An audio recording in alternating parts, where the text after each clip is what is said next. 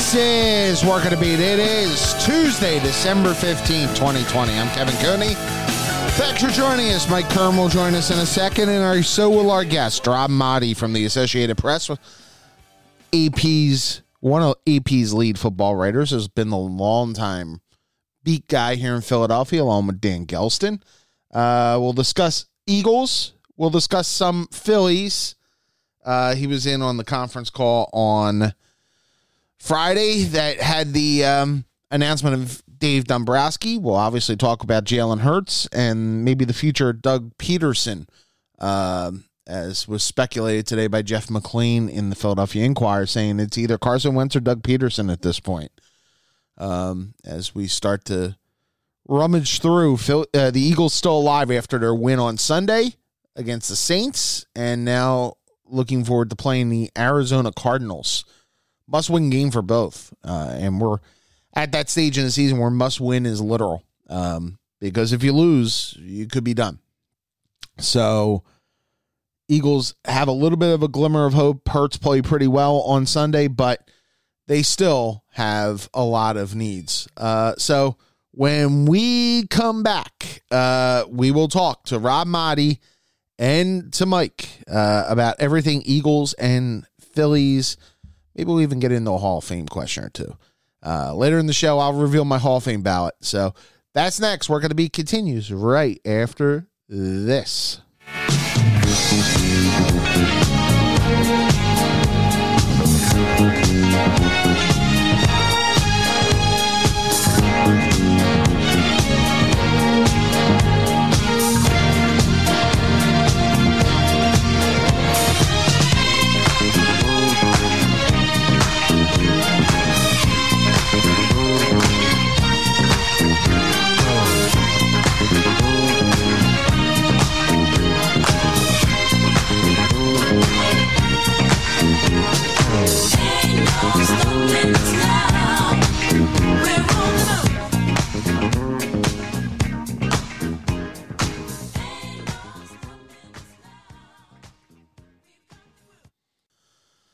Well, the Eagles obviously took a step on Sunday when Jalen Hurts appeared to be professional and solid and decent as a starting quarterback, and you know answered some of the questions that people had about him in the win over the Saints.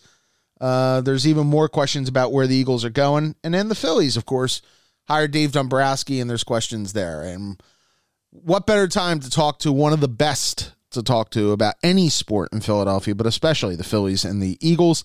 From 97.5, The Fanatic, and the Associated Press, longtime Philadelphia chapter writer and Hall of Fame voter and anything else. And the radio. You didn't say the radio. I said 97.5 That was the first oh, thing. I'm sorry. I'm, I'm uh, sorry. I'm, my and, not good. And uh, one of the lead, My bad. One, one of the lead writers on pro football for the AP.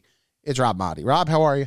What's up, guys? Yeah, I like the recline. Mike, you're in a recliner over there. You just chill. Absolutely. Well, oh, I, I live in this. and, and, tomorrow, you know, I'm, I don't know what's going to be like tomorrow and Thursday. It could be, you know, goofy. I'm not looking forward to that. Rob, I got to ask you one thing. Yes. The two times that you bailed the Eagles coach out. no, Rob, I'm serious about this. I really am because, look, I don't think Doug's dumb. I, I don't think any of that. But when somebody has to ask him a question for the third, I mean, do you think he got it when you guys were done?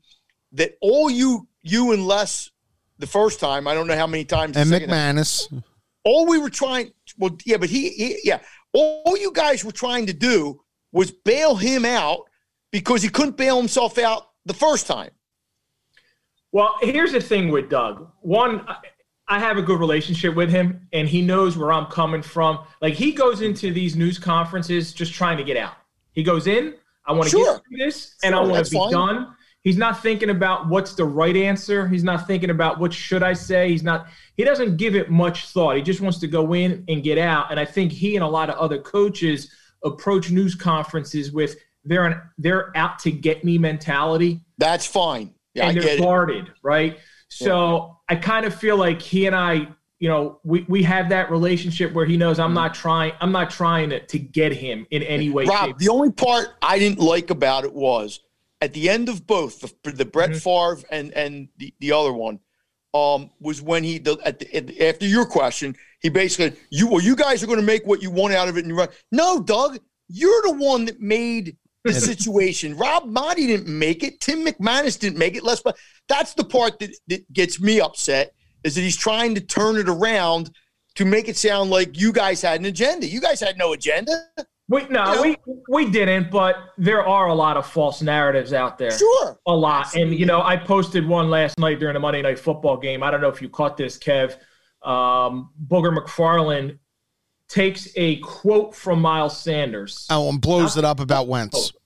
Yeah, and Uh-oh. where he's calling Jalen Hurts a natural leader, and and says this and uses it as knock against Carson Wentz. Well, in the full quote, Miles Sanders said that Jalen Hurts is doing the same things that Carson does. Yeah. What, so, you know, there's a lot of false narratives that are being pushed out there. But no, Mike, I, I know what you're saying. He, he did get, you know, he muscled up at the end, right? He got tough, wanted to get tough with that and, and yeah. say, well, yeah, you guys. But uh, in, in in his defense, there's a lot of false nonsense. Yeah. All right. Well, well, then let's ask the obvious question: What's some of the false nonsense you think at this point, besides the obviously the Booger McFarland stuff and Justina right, well, Anderson? Car- Carson Wentz's leadership ability has been questioned because of speculation and false reporting.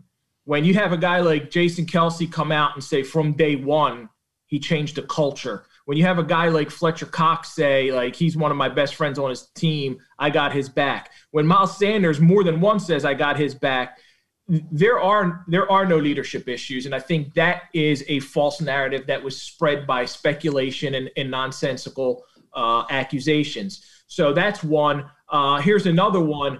On Sunday's game, after Sunday's game, when Doug Pederson did not announce Jalen Hurts is going to start, mm-hmm. and he really looked at the bigger picture. A great team win. Jalen did very well. He was part of it. There were some who thought, well Doug Pederson doesn't want to announce that Carson Wentz isn't the starter because he's concerned about Carson's fragile psyche. Well, if there's any concerns about Carson's fragile psyche, they went out the window. One, when you drafted Jalen Hurts. Two, when you benched him. No, I don't think that Doug Pederson didn't make that decision or he downplayed Jalen Hurts's Jalen Hurts' accomplishments in that game because he was concerned about Carson Wentz. I think what he was doing on Sunday was pointing out this was a total team effort. Offensive line played better than they ever have. Miles and he is the head coach of the whole team. And, right. Yeah, so that's what he yeah. he wanted to make it not about one, right. but yet some want to pursue that that false narrative of fragile psyche. All right, then I'll float one out there that maybe is a false narrative, but after watching what happened Sunday and you saw it up close, it looks like there's a disconnect between Wentz and Pederson in just the way this team is run on game day and the play calls that are made, okay, of look at how much they move Hurts out of the pocket. Look how much they relied on the running game.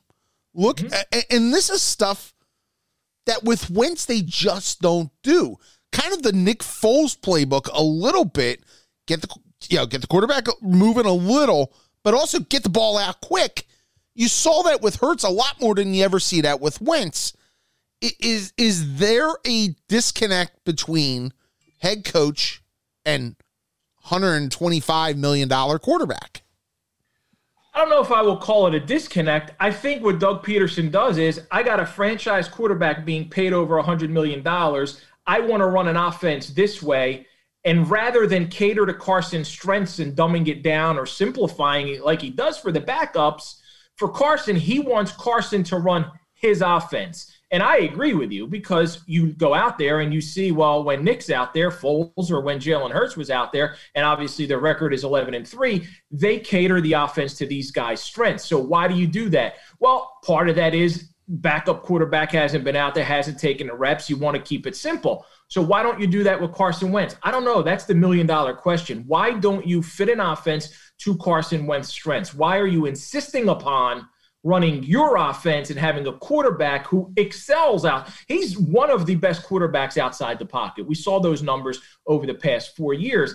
I don't get that, Kevin. I don't understand why. I don't know if it's necessarily a disconnect or if it's Doug Pederson saying, hey, this is my system. This is what I want to do to win. We got a franchise quarterback being paid a gazillion amount of dollars. We want him to operate my system. And we've had success with it in the past because they have had success. But here's the thing the one constant's been Carson and Doug Pederson. They've had turnover from Frank Reich and John DeFilippo to Mike Groh to now Press Taylor, Marty, Marty Mornhinweg's got a voice in there, Rick Scangarello's got a voice in there. And maybe, just maybe, there's too many. Voices. I was just going to say that's too many. If you're naming three out of this group who have a voice in game game planning, that's a problem in my mind.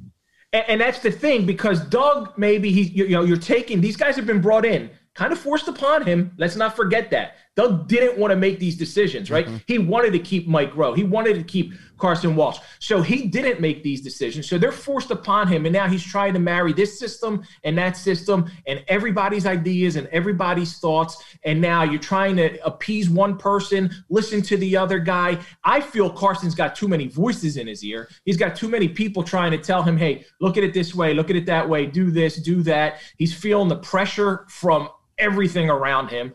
And, and that's kind of contributed to it. But let's not, you know, let's keep in mind too, part of the success that they've had when you have a backup quarterback out there. Yes, the offense is simpler, but mm-hmm. other guys, and this is a question I asked Doug yesterday. Other guys rally around that backup quarterback. You saw a total team effort you saw a defensive performance like we haven't seen all year, and you saw the offensive line deliver. And I think guys naturally step up when they go, "Oh, we got the backup in there. We got to execute to like the, the, best possible way we can." And they have been, uh, they've done that very well over the course of the three years. And you also saw a same team that looked completely disinterested. Michael, you, uh, Rob, I don't know what's going to happen Sunday. Uh, they may go out and win again. Who knows? They may not. Do you think that Jalen will or should be the quarterback for the rest of the season, and then you figure without it, whatever you're going to do after that for next year?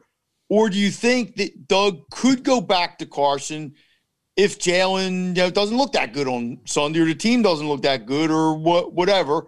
Um, what's your take on that? It's I didn't think that they should have made the quarterback change in the first place because you're invested in Carson Wentz. The contract situation is what it is. You're not going anywhere. I don't care if you win the NFC East. You're still not going anywhere. So what you needed to do is end this season on a high or some sort of positive. Like you can't have Carson Wentz play his final game being benched in Green Bay and then go into the offseason with all these questions. We've seen Carson Wentz mm-hmm. perform well in December last year. Maybe, just maybe, this December they could have put it together again. More chemistry with the uh, wide receivers, the young, inexperienced guys. Go out there and finish the season on somewhat of a positive. If they don't go back to Carson, you're going to have more questions in the offseason. It's going to be even more of a difficult decision because if Jalen Hurts does perform well over the next three games, and maybe they could even get into the playoffs. Well, it's it's not that unrealistic. Washington will probably lose to Seattle. We can have that January 3rd game, Eagles Washington for the NFC East. If they win and get in, nobody's going to want to bench Jalen Hurts. And, and then what are you going to do with Carson Wentz in that contract? So I think you look for an out. If Jalen Hurts loses to the Arizona Cardinals, that's your out. Let's get Carson back in there. Final two games of the season, division games. Let's try and get this ended on a positive note. The Wentz, wow. okay, that's interesting. Yeah, the Wentz, the Wentz Hurts situation is obviously front burner. I, I I'm like more fascinated by what may happen to Doug and Howie. Now, you know, you have Joe Banner coming out to Paul Domowitch last week. It says it's less than 10% in his mind that Howie goes. But that doesn't mean that Howie does everything that Howie's been doing. That Howie could end up having a personnel guy kind of thrust upon him the draft. Uh, where do you see their futures, both of them, right now? Well, start with Howie. I think the biggest issue with this team is personnel. I think if this football team and we can run down a list from DK Metcalf to Justin Jefferson to whether it was J.K. Dobbins over Jalen Hurts or Jeremy Chinn over Jalen Hurts, whatever it is, the issue with this team is personnel. Now, they won a Super Bowl with Howie Roseman. He bought himself enough of a, a, a leash to where, hey, I won a Super Bowl how much longer can you give this guy? But what we don't know, Kev and Mike, what we don't know is this. Who was the one making these decisions? Who drafted JJ Arcega Whiteside? Yes, Howie's responsible. He ultimately has final say. Joe Douglas was here too. We've heard rumblings and reports. Jeff McLane reported that the owner, Jeffrey Lurie, had a lot of input in the J Jaw pick over DK Metcalf. Can't have that. No. Can't have an owner wanting to draft a kid out of Stanford over DK Metcalf or over Terry McLaurin over someone else. So if Howie Roseman can make enough of a case, and only he and Jeffrey Lurie know this, to where hey, you know what? These weren't all my picks. I, I relied on Joe Douglas's. I relied on the scouting team. I relied, yeah, but ultimately, how it's on you. Yeah, I agree. Joe Banner knows Jeffrey Lurie more than better than anyone else, right? I don't think that Howie Roseman's going to be out of the organization. Could he possibly be removed or put into not into the side of the building or in the corner like he did with Chip Kelly, but into more of a cap management role, which he's going to have to figure out and fix? Possibly it depends, you know, it, it really depends on what they decide to do with Doug Pederson because he could be the scapegoat, he could be the fall guy. And, and if they decide we're going to move on from Doug Pederson, then Howie's going to be able to say, well, we just need another coach in here to be able to fix Carson Wentz and, and just continue the the Howie Jeffrey Lurie at the top of that front office structure. So that it's, whoever it's, drafted it's tough, whoever drafted Whiteside should never have a job in the NFL again. Unless well, it's well, the what owner. If it was Lurie, Mike. I don't care. Saying, hey, I want this guy. Then Jeff is an idiot for, for not letting his people do their jobs. I get it. You're not going to fire him. But yeah. let, let me ask you this because I, I was thinking about this yesterday. Let's say Jalen Hurts plays well the last three games. Whatever, whether they make the playoffs, don't make the playoffs, but he plays well. The team responds. Can Howie kind of sit back and say, see, you know, you were all ripping me for that Jalen Hurts pick. This is the called the, the camera argument. Go ahead.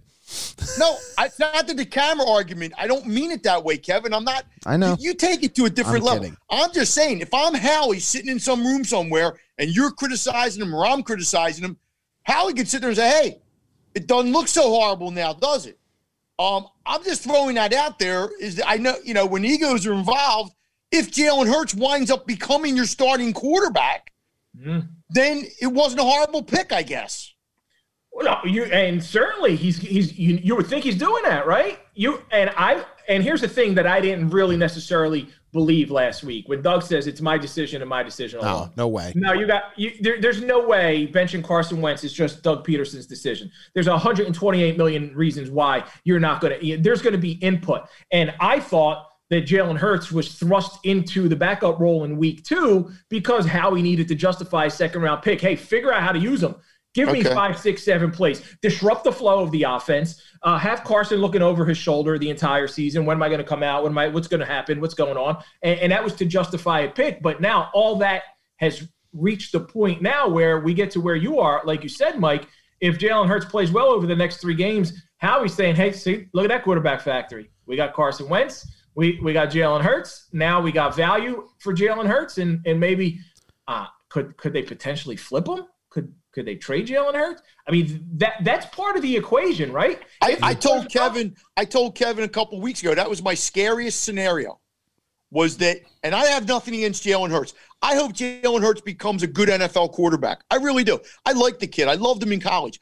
But the worst case scenario to me is that that happens that, that like to me, if if Jalen Hurts kind of fails or isn't ready yet, then like you said, Rob, you just go in the next season thinking we can't trade Carson because all he's got to be our quarterback. We have to figure out a way to fix this. I just have a feeling they're going to go into the offseason with too many options. And and here's the thing too, though. What can four games really tell you? Yeah, right? you're right. Jalen yeah. Hurts can ball out for these next four games so did Bobby Hoying in the 90s. Yeah. Right? That was a full game stretch. Don't go to Bobby Hoying card. but what, what, what are they going to, you know, can you really decide he's your franchise quarterback all four games? I don't know. He could eventually be a tremendous quarterback, a terrific leader, and a face of the franchise. I don't know when I'm, I'm going to be at that conclusion, though. It he could, he, he could be He could be Gardner Minshew too. I mean, you hate saying it that way. No, I mean seriously, because Gardner Minshew. Take that, Joe DeCamara. Well, yeah, I mean, let and, and, and, and Rob, you know this from covering baseball. The old baseball line: you never trust your eyes in spring training in September, right? yeah, you're kind of in that spot. Like Yeah. it's September. It's not you know you have your face of teams that maybe trying to play for play you know who play you know kind of with half an eye towards the playoffs. You got teams that are beat up physically. It's kind of like all those relief Let- pitchers you see in, in baseball in September. In a Let way, me pose this question to both of you guys. If Carson Wentz had not, let- let's say this was his his year this year, where you'd be signing him. So let's say he wasn't signed. You had not. He he was like Jameis Winston was last year, or Mariota was at some point, and you were the Eagles, and you weren't on the hook for all that money. bye, What the heck would happen? bye. He would be gone. he's walking. Yeah, He would be Coming off Off of, one- off of one Jalen Hurts game, Uh, no, but coming off coming off the whole season, uh, right? I, okay, okay, I got you. So coming off the whole season, he's not going to be worth a 30, 40 million dollar right, that's correct. And you You're can right. buy cheap, right? You can buy Right. cheap, and you go, all right, you get a uh, you get a two year deal, or you get you know the Dak Prescott franchise tag because whatever the franchise Right. tag is, it's only one year. It's not that much. Um, Right. Otherwise, yeah, they're not giving him that four years, one twenty eight off of and it, and if he became a free agent, you know, there's a guy in Indianapolis who's going to be looking for a quarterback because his quarterback is 39, 40 years old. and in New England, And New. Does he strike you as a Belichick type though? man, Belichick likes talent. He can work with it. Him and Josh McDaniels. He's be- he's be- is he better than Cam right now? Yeah, Because he- Cam can't throw. Cam can't, yeah, Cam's, you know, they catered their offense to Cam running the ball. So Yeah. Jalen Hurts might be better than Cam right now. uh, yeah. Rob Maaddi, Yeah, Rob D- Maaddi Yeah. joins us. You mentioned the cap issues that they've got going forward. Mhm. We could be seeing the last games of. Well, obviously, I think we all agree Jason Peters is gone. Um, Brandon Graham could be gone as a cap hit. I mean, there's He is gone. He's gone. uh, well, he he's been productive. You got to cut somebody, Kevin. You, you I mean, got to lose. Well, and that's the question. Who- Which, when you look at that roster, where do they, where do they make these cuts? That's not going to make them three and thirteen next year. Well, you also got to look at you got to look at the ramifications of who's got contracts with guarantees and right. a, a guy like Brandon Brooks, right? You played a whole season now without him. Yeah. Uh, a guy a guy like Lane Johnson is as valuable as possible up until today. Now we get the news that Jack Driscoll has a MCL injury, And he's he done. played well, right? Yeah. He played Oh, well. Christ. So, you know, you saw some. You saw Jordan Mailata. You're seeing some depth. Um, Fletcher Cox, his contract's going to balloon. What is that? You got to take a hard look at that too, as well. You guys both mentioned Brandon Graham. These are going to be very tough, difficult decisions this organization's got to make. So, uh, you know, Jason Peters, obviously, he's done. Jason His Kelce could retire. And, and the two Yeah. wide receivers still counting against it, like Alshon and Deshaun. They're still going to count as cap. There's hits, some right? there's some hits there. There's some hits there. They're, they can't come back. Like you look at those decisions. The Hey, Does kicker, Howie get credit for those? The kicker. the the kicker, the kicker who's only here because of that contract, right? There's no way you would keep a guy around who's missed as many short kicks as him And, if that- he didn't have that money. and that, and that's the thing. When's the last time a, a kicker stayed because his cap hit would have been too much? He's eight million dollars on the cap if you release him. Never heard of that before. You're right. It's the first time. Like, how, how do you even put yourself in a position like that with kickers who are a dime a dozen? Rob, Rob, when when Howie and Doug, or Howie and Jeff sit down to discuss whatever they're going to discuss, do you think Jeff ever brings that part of it up to him? Like Howie, let's forget about the draft for a minute. Whatever, if we made whatever, you signed all these guys to all these contracts, and now we're in a crapper, kind of. Even if you know, God forbid, you know, our, some of our guys play. out. I mean, does that? Do you think that ever comes up into the conversation, like when when yeah. he's trying to judge him? Yeah. Yes, it has to, right? it has got to be to. front and center. And, and, and to which Howie also come up with, you know, I fail on the draft, but then I find guys like Boston Scott and unrestricted free agents or guys coming off the waiver wire. You know, he'll try and balance it out like that. They thought they had to find in Travis Fulgham, right? Remember that? Travis Fulgham for Yeah. five weeks looked like a number one wide receiver. Now the last five weeks, he looks like a guy who was a six round pick cut three times. when How, how does that? Wait a minute, Kevin. What, how does that happen, Rob? Like, how does a guy, and I know he's not Jerry Rice, I get Yeah. that, but for five weeks he led the NFL in production at his position or was um, among, and now is it totally because Alshon's making money and you're paying him and you have to put him out there? he lost snaps and the other part of it is which i think is big is teams got tape on him they figured out Okay. what he does and Fair enough. they're defending him a couple weeks ago doug pederson isn't critical of guys publicly but he kind of said like when we kept pushing him on travis fulgham he kind of said like he, he's got to detail work his details in practice harder Okay. and better Fair so enough. i wonder if there's something there because this week he had fewer snaps than uh did he had fewer snaps than Quez Watkins, I believe? Yes, he did. Yeah. Um, final question on the Eagles, at least from me, and this is on Doug. If Doug is the scapegoat, how long before the Chargers give him a call to work with that crew out there? I mean, you know, as he's a Super Bowl winning coach, he's going to be available. A- mm-hmm. And he's go if he's available, he's going somebody's going to hire him for next year, you would think, right? Houston, LA. Yeah, you would. I would absolutely think that Doug Pederson, Super Bowl champion head coach, three years removed, would be at the top of every team's list looking for a head coach. Eric Bieniemy would be at the top of that list. Robert Saleh will be at the top of that list. The list. guy from Buffalo, right? yeah, and and uh, uh, Br- Brady, right? Carolina. Carolina. yeah, you're going to have to have Pederson right at the top. I mean, because like I viewed the Chargers job with Herbert, Ekeler, Allen, Williams. I mean, they have a lot of tools for anybody That's a who. better job. That's a better job. A better job than the Eagles. Job. it's a better job No, than the Eagles. Better job than the, right. But if you, you Rob mentioned the Texans could be open. Right. Obviously, you have Deshaun Watson, but I think I'd rather work with the kid from the Chargers. What do you think? Well, De- Deshaun Watson might be able to run a little bit of. He can he can run some of that Pederson offense, right? He can do some of those things. Yeah.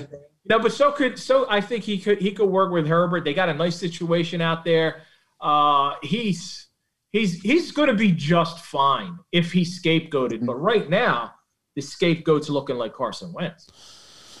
Rob, will anybody, if they're if you're thinking about hiring him, and I agree with what you're saying, does anybody question how Carson Wentz has regressed, or you know, or does that kind of get swept under and say, well, I've really done well with, I, I, you know, I'm just trying to think how other teams will look at those first 12 games this year in judging Doug. It's a good question, and that's where the next three. That's where Doug has incentive to play Jalen Hurts, mm-hmm. right? Doug's got the incentive to want to see Jalen Hurts play well over the last four games to say, "Well, me, it's Carson." Yeah, and it prop it props up that record with the backups. He's what eleven and two at backups since. Yeah, 11 and 3 if you count the Wanna count that. Cowboys game at the end Yeah. of 17. Yep. Let me ask you. Uh, let, let me flip to the Phillies. You were on the conference call with Dave Dombrowski. Um, Let me tell you about that real quick. go ahead. So we're driving home from Florida, and uh, Yeah. it's my day off. We're, we're making good time, and we had stepped to South Carolina. Now we're on uh, at a Wawa in Virginia, and my wife's like, "All right," I'm like, "Hun, I'll get the uh, you know I'll get a question in, and then I'll just listen." I get the second question in, and then he's 45 minutes. Like, God bless him, Dave Dombrowski, but he won't stop talking. So now we get to the DC area. You know what traffic's like, right? Yeah. It's horrific. Sets us back like three hours. We were supposed to get home at seven. We got home at 10. The whole time, my wife's telling me, see, if you didn't wait in the Wawa parking lot 45 minutes, listen to Dave Dombrowski on your day off. Always listen to the wife, guys. That's Always tomorrow. listen to the wife. Remy, Remy, You got to tell you got to tell Dave that story the next time you see him. I should. Appreciate the long answers, Dave. Next time, cut them short. That's almost like the Middleton press conference last year where I asked him one question about whether he was undercutting Klentak, and it was 20 minutes later, and I'm like, I don't even remember what I asked. You know, like Did you get the potted plant response? I did, that- I did get the potted plant response. Yes, That was your question. that was my question. Uh, cool. where do you think where do you think they're going? I mean, obviously now with the Mets out of the Realmuto phase um, or the sweepstakes, their their chances of getting him back at a discount, a little bit of a discounted rate, are, are better, but still not great. Um, they're kind of just still. I mean, he's got a big mess to to work out here, doesn't he? He does. And, you know, he comes in here with the reputation of being a guy who spends money and goes for the quick fix and is able to he he made it clear this isn't a rebuild. That was a question I asked him, rebuild yeah. or retool. And he goes, retool. All right, well, if you're gonna retool, you're gonna have to add talent and add talent quickly. How much are you strapped financially to be able to do that? I do think there are chances of bringing back it, this has swung. I was at 95% JTS. Then I dropped to like 50%. Then I dropped to like 15%. Now I'm back up over 50 yeah. with JT. So I think there's a more than good chance that they'll bring JT back. Didi Gregorius, I don't see that happening. Uh, that's going to be a cost. You know, that's where they're going to save money. But you need bullpen arms. You need bullpen arms. You need guys who can pitch. Uh, you need depth there. You need back end. You need uh, middle relief. You need everything. Center fielder. That yeah, they keep touting the top three of the rotation: Nola, Wheeler, and Eflin. Right? They keep talking about that. Dombrowski did. The new pitching coach did. Well, you know, Nola and Wheeler did kind of towards the end in September did not they didn't win any of I believe it's the last six starts combined yep. out of those guys where you needed one win. So I would have thought personally I would love a top of the rotation guy and put those guys two, three, four. That ain't happening. That's not happening. Like you said, they need a center fielder. Is Jackie Bradley Jr., a guy that they might want to put out there. I don't know.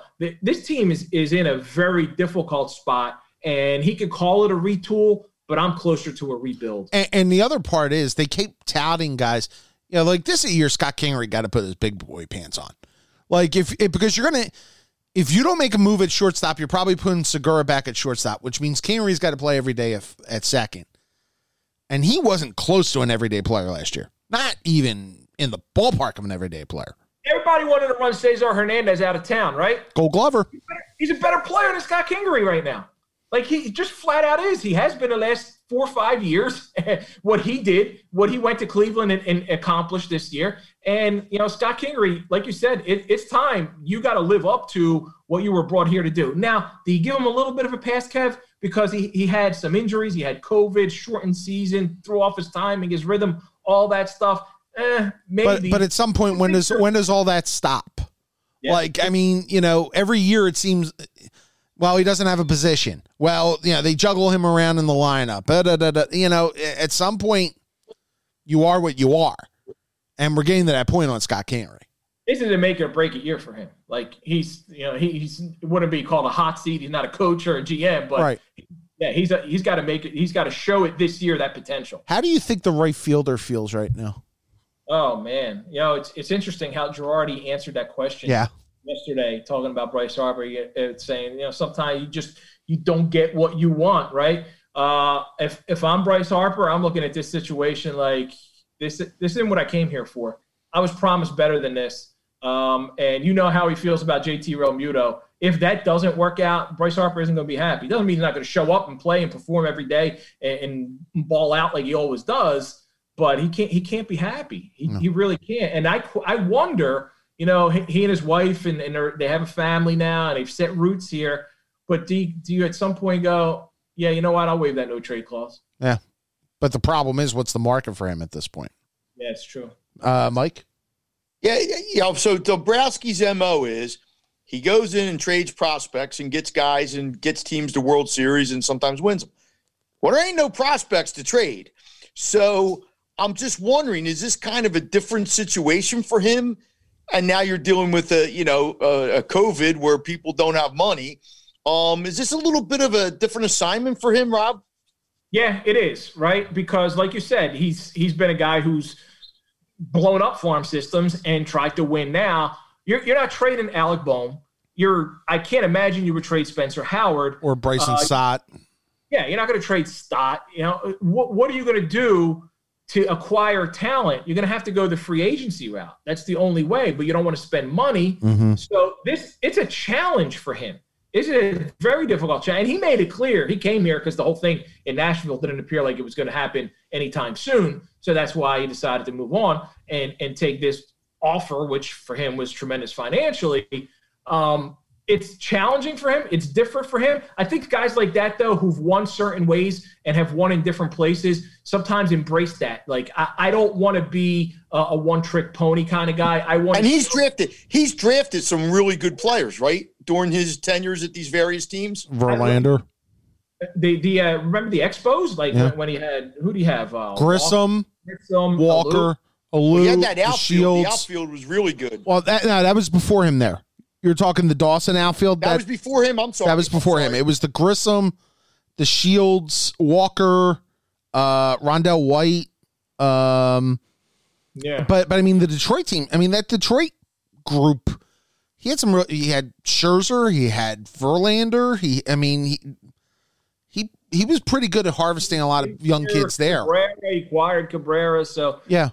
he's he's done well. And it- how much is he going to be strapped financially, though? He said that it's he's going to have the freedom, the flexibility, but the payroll's not unlimited, and that's going to be a big question. It also depends on I think when people get back in the ballpark too. Like if I don't know when that's going to happen, right, Kev? Because it could be at July. least at least midsummer. I was just gonna say midsummer, or maybe July. yeah, but that even though right? Kevin, if they do midsummer, it may only be fifteen thousand people showing up at the ballpark, Oh, that might which be, is better than none.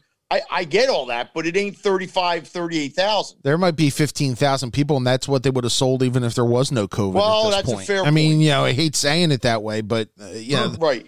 the the the enthusiasm, which leads to the question: Andy MacPhail. I would assume he's out the door here before we get to opening day, right?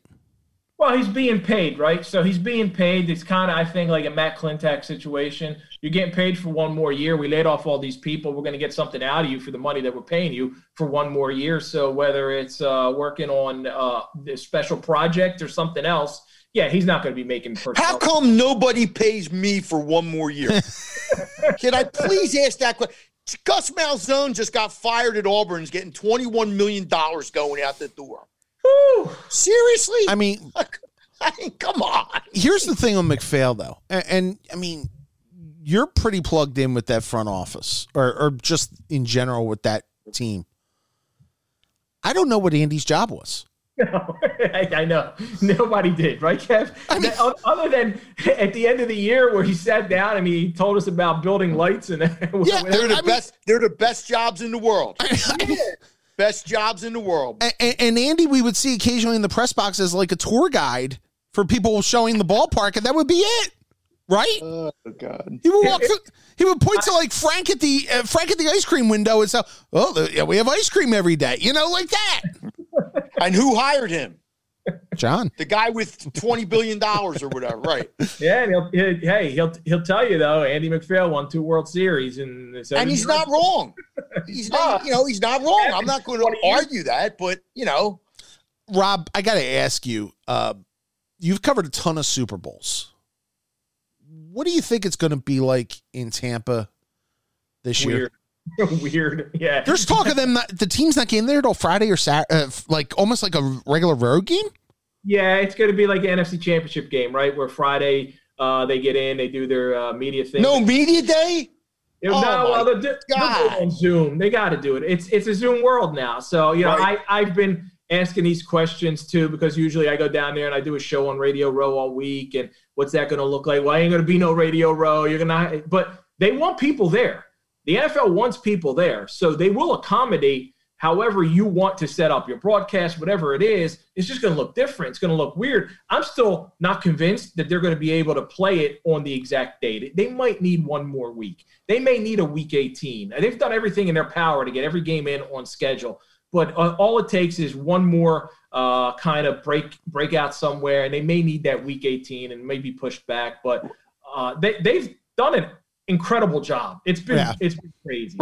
Rob, how much does that hurt Tampa as a city? I mean, because I'm sure that they they knew what kind of money they were going to bring in, and I'm assuming now they're going to bring in a lot less, and there's nothing anybody can do about it. But that that's going to be, you know, it, that's just the way the world is, right? Well, you could get a, you could give them another Super Bowl, and I think there's a, that's true. Sure. That's Yeah. I, I, I think you come back. I, I know it's in LA next year. Uh, Phoenix the yeah. year after, and then there's like a, a gap year because they had to move the one for New Orleans back a year or something. They, you, you might you might take care of Tampa down the road, uh, not make them wait as long. But yeah, it's it's a tremendous financial loss for that for for the entire city. It's you know it's just it's been such a strange year and and I got to ask you as my our final question to you. I mean, you you're pretty much everywhere. You, know, you could be at a Sixer game one night, you could be at a Phillies game another, and all that. And what has this been like? I, we ask every reporter who comes in the the Zoom culture, how difficult it's made your job in a lot of ways. It's made it easy, I'm sure, because you can hop hop into different cities and get a feel, but not having that personal contact with players and sources and everything. How difficult has it been this year? And in the big picture, you know, it's not the end of the world, but I mean, it, it makes the job more difficult, doesn't it? Yeah, uh, I'll give you my first answer from a purely selfish standpoint. The ability to work out of like we just came back from Florida. I was there for three weeks. Right. Uh, and, and, spent three and a half months. So the ability to do my job and then just fly in for a game and then go back and do the week to week stuff on Zoom and do it on the beach has been tremendous. but you do lose exactly what you said that one-on-one personal con like i don't have those relationships now with the rookies because i haven't been able to talk to them face to face i only see them on zoom i've had an occasional one-on-one with a couple guys here and there but that's the part that you miss because what you miss is a feel for the locker room what you miss is is how the guys are interacting, how they're talking to each other, what you see. You can go in there and you know how much time we spend in locker rooms and clubhouses, mm-hmm. but there are things that you see, the visuals, right? Uh, who who are the, the clicks and everything else. You miss that, and, and, you miss out on a lot of that stuff. Plus, it, it's it's just seeing guys on a daily basis that's been lost in all this. So. I don't know when we're going to get back to that, though. I, I and that was going to be my next question. Do we ever get back to that? Do we ever get back to it? The I think the teams and the leagues have a strong case to make to where, hey, this worked. Stay out of our clubhouse, stay out of our locker room, and we'll do everything. I agree. But but you know the the Baseball Writers Association, the Pro Football Writers Association, they're not going to stand for that. So there's going to have to be some compromise. Mike? Yeah, but who wins if there's a, you know, you say there, and I agree with you to a certain degree, but I got a feeling if Roger Goodell or Man says, hey, you know what, or the NBA, you know, whatever, this works pretty good. You know, at least from their side. Mm-hmm. You know, this works pretty good. I don't think there's any need to go back to what it was. We may have to find a middle ground somewhere, but I think the, the writers and the media are going to lose out on all this. I really do. Because once you can figure out a way to do it a different way, and it probably works better for the players because they don't have to be around you guys as much, mm-hmm. uh, and on and on and on. I, I see. I don't think it's going to go back to what it was. No. I, I just don't see that. I agree. I don't think it goes back to that completely. No, there's going to have to be some sort of something in the middle. Rob Maaddi from 97.5 The Fanatic and the Associated Press. Uh, also, his Faith on the Field show. I, I forgot that earlier. Yes, sir. Uh, who, do, who do you have coming on this week? I had Jalen Reagor last week. Uh, was a really insightful interview with the young kid. I didn't realize how into mental health wellness he is. So uh, people could check that out, uh, faithonthefieldshow.com, wherever you get your. And this week you're going to have Jefferson on. oh no, I'm sorry. Uh, and uh, we should point out Rob's also announcing his Hall of Fame ballot on Thursday. Thursday night at Center Square Tavern. I want to help out one of my favorite small businesses. Come on out for some good food, good conversation, and I may leave one vote open to where people can try to potentially sway me. Probably won't win, but they can try to. Do you use all 10? Do you normally use all 10? Usually, yeah. yeah. Um, this, year, this year there weren't any glaring new names. Right. So uh, I, I still see 10. I still see it. You though. still see 10. Okay. Uh, and uh, Rob Rob's thing on Thursday night at the Center Square Tap. Rob, appreciate it, man. Be good. Thank Have a great guys. holiday. And uh, we'll talk to you in the new year. And don't stop in any more Wawas for 45 minutes. and, and we'll be back on Working the Beat right after this. Our thanks to Rob Maaddi for joining us as we detailed the Eagles and the Phillies. Um, you know, I, the the stuff with the Eagles, Mike, is fascinating to me because there's so many different layers to this, and you know, at every turn you realize that somebody's going to go. Like it's either you would you would think. I mean, Even if Well, look at it this way, though, Kevin. If you, as an organization, decide that Jalen's going to be your quarterback going forward, now I Mhm. don't know if they're going to reach that decision. I'm just saying, but if they did reach that decision based on these last four games, well, then why won't you bring everybody back? Yeah. You know, Doug obviously can work with Jalen because he would have showed that. Howie obviously drafted him. Um, you might see some tweaking, but I think that's the one scenario where they could bring everybody back. I agree. It, I don't think if the quarterback is going to be Carson, I don't think the coach can necessarily be Doug. And I'm not saying that's Doug's fault or Carson's fault. No, but I'm not trying to place blame here. I'm just saying it, it's this year was kind of obvious. Now they might have to do it next year because of the contract. You, you know, they might have to just well, they might have to bite the bullet next year and, and take a chance on not you know because we don't think they're going to be good next year. no. Um, yeah, and the division might not be good again. Who knows? I yeah, I don't know what the world is going to be like next year, but they may be forced into having Carson here because they can't take a fifty-nine million dollar cap hit on a on a hundred and seventy million dollar cap or whatever it's going to be. And and look, I'm critical of Doug Pederson. I think that they're, I, you know, and I thought when we saw on Sunday was their play calling was so radically different, and you wonder, well, why didn't you try some of this with Wentz? Just Well, some. But do, do we know? Do we know that that wasn't Carson being resistant? Like I don't know that. well, and if that's the their meetings. no, I, know? I I I get it. It's just. I, you know, Carson can't be too resistant to handing the ball off to Miles Sanders. I'm sorry. It just. Right. I- But we've heard enough. You remember Joe Santoliquito's story I last remember. year. And and, and I'll, I'm just I'll saying be is I'll be honest. Carson could Carson could be a weird dude. I, I don't mm. know this. I'm I'm not going to say it because I I don't know it. Doug could be a weird dude, but it seems kind of weird that he can be 11 and two with guys coming off the bench who play a little different style. I don't know. Right. I, you know, they won the last four games last year with Carson when they had to. Um, and I told you a month ago they were going to win one of these five games. I didn't know which one they were going to win, but that's the NFL. Yeah. I didn't think they were going to go 0 and 5 or going to go 0 and 7 the rest of the year or whatever, but now you have a problem. you you do. If they go out and beat the Cardinals, or even if they lose to the Cardinals, but but they look better. I mean, obviously that team looked better Sunday, right? Yeah, they did. My, my So now, I I, mean, know. And you hate saying, uh, uh, you know, I hate sounding like I'm Debbie Downer on this. It's Don't to, use that phrase, Debbie Downer. well, I hate I hate that phrase. No, you can be Debbie Downer, just don't use the phrase Debbie Downer. okay.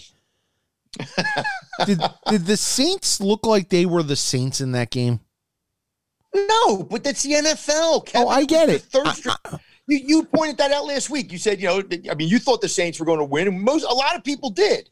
You weren't the only person. I mean, I might not have told you the Eagles were going to win the game outright. Saints had trouble adjusting the to Hurts moving outside the pocket. Taysom Hill is not A Drew starting Brees, quarterback. even though Drew Brees is 39 years old or 40 years old or whatever. He's a good quarterback. He's a, he's a but he is. And if they had made that fourth and two, where they got the strip sack from behind, they might have won the game. Yeah. You know, they would have been in field goal range probably to at least tie it. And we don't know how the Eagles would have reacted if they were down how about, 21. how about the onside kick? How about the onside, how about the onside kick? Yeah, but I but, right, I right that yeah okay. But what I'm saying is, they made that fourth and two when they had all the momentum. Yeah, I know. Uh, because the thing I couldn't figure out about that game was there was a point in the third quarter when the Eagles had no secondary left. Yeah. Yeah, they had three guys go out, and the Saints capitalized on it, hmm and then they didn't. And I'm thinking, like, wait a minute. Then they were throwing you know little the screen have three passes. yeah, it, that was just weird to me. But you know what? It's the NFL. Stuff happens every week that you sit there and go, "How'd that happen?" But now you're moving forward. Um, you know, you would think. I mean, I don't know if they can go to Arizona and win. Arizona before this week had lost four or five. hmm Um, I think Arizona will be ready for Jalen A because they've got one game film on them, and B because their quarterback It's plays similar. like Jalen. yeah, he does from the same system. So you would think that the Cardinals would be. I just find it hard to believe that a team as good as the Saints weren't ready for what they got. Well, You know, I, that I do think surprises me. I, I do think that there's a natural look ahead when you have the Chiefs on the schedule.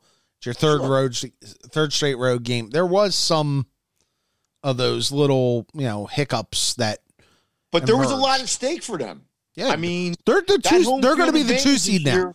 They're going to be the two, and, and, they're not going to not as good as the one. No, and the two has to play that extra week. So, And if you got to go to Green Bay in late January, you know, With a- with a not like 41 year- in the dome, with a 41 year old quarterback, right? And and I mean, look, the Saints have lost in weird ways the last three years in the playoffs, and this might be their this might be Brees's final. I don't know. I don't know if he's coming back next year or what he what he's going to be like. He's still good. He's just not. He's not the guy he was. Um, but yeah, that number one seed, man, that, that to me this year is even more important. I, I think when you look at it, but you know, hey, look, Looks it's like the we're- NFL. it looks like we're heading towards Kansas City, at least from the. I don't see anybody else in the AFC. I said that a month. I mean, look, Yeah. Kansas City hasn't looked good the last month. They the- really haven't. and they're still the Um, best team of the bunch. they still win, and the Dolphins are a good team. The Dolphins are not a horrible team, but they had. I mean, the, the, the Mahomes threw three interceptions on on Sunday. Sunday. They still won the game. Um, I just think they're going to be a tough beat, but repeating is hard. Not many teams repeat. Kansas City seems like they're set up to kind of do that. We saw the problems they had in the playoffs last year, where they had to come from behind three straight times, Mhm. and they did. I just think the Steelers are good, but I don't. You know, the Steelers have kind of hit that wall, but there's enough time to get it back. Um, I don't know what to make of Buff- Buffalo. Looks really good. Um, you know, can Buffalo go to Kansas City and win a game? I, I Well, here's the other question: Can Buffalo get the two seed, and maybe get home field over Pittsburgh if it gets to that in the in the divisional round? see. I think Buffalo could go to Pittsburgh and win. I, I don't think a Buffalo Pittsburgh matchup. I don't think the home field's going to matter that much. They both play in cold areas of, this, of the country. Um, there's only going to be fifteen thousand people, or, te- or however Right. many people are going to be in the stands. I, I don't see that as much as having to go to Kansas City. Pittsburgh still has Indy on a short week because Right. they play Monday night next week against the Bengals. They have Indy at home, and then they go to Cleveland to wrap up the season. They could Right. pr- presumably lose four out of five coming down the stretch. Yeah, they could. I mean, they'll, they'll probably want. They probably won't lose them all, but I mean, I mean, look, there's a lot of good teams in the AFC. Yeah. You know, two of them played last night. That was incredible. Oh. that was an incredible football game. I mean, I almost gained more respect for Cleveland in a loss than I did sometimes when they win. India, nobody talks about Indianapolis because they got a 39 year old quarterback, and I understand that they're pretty good. Yeah, they're pretty good. Buffalo's pretty good. Uh, there's a lot of pretty good teams Miami's in the AFC. decent. Miami's decent. Miami's a good team. I, I think Miami's still a, you know a year away or whatever, but still they're a good team. And Tennessee's not a bad team. I think sometimes, Tennessee's know. probably the second best team right now. Yeah, but I'm just saying. I just look at Kansas City, and I, I know nobody repeats. I don't think anybody's repeated since the the, the Patriots in 2004. If if I'm I, I'm Right. pretty Yeah, sure that's it. Seattle Seattle should have, and they didn't. Right. Um, but man, it's hard. But um, eh, you know, uh, it's it's the NFC. I think is a little more clear cut. I think you know you have Green Bay, New Orleans, and Seattle. Um, pro- and maybe Tampa. Yeah, I, I you know maybe Tampa. I don't know. Um, and Uh, I, I, am I missing anybody? Did I leave somebody out? no, you pretty much hit it all. I mean, yeah, Arizona could still get in the playoffs. Um, Minnesota, Yeah. and, Minnesota and the Bears play this week in what is basically an elimination game. Eh. But Uh, none of those teams scare me. I no. mean, but even the really good teams, the Green Bays and the, the Saints, don't scare me as teams that can't. We've seen the Saints lose in the playoffs Mhm. in weird ways. Um, you know, maybe like Tampa gets hot. Who the hell knows? Who know, win- maybe maybe who- Bruce Arians and Brady figure out a way to be on the same page, and I don't know. Who wins the NFC East? Well, I, I think the funny thing is, if the Eagles had lost on Sunday, they would have almost been eliminated because they would have been three games back with three to play, and I don't know how the tiebreakers would break. Dallas looked good on Sunday against a bad team.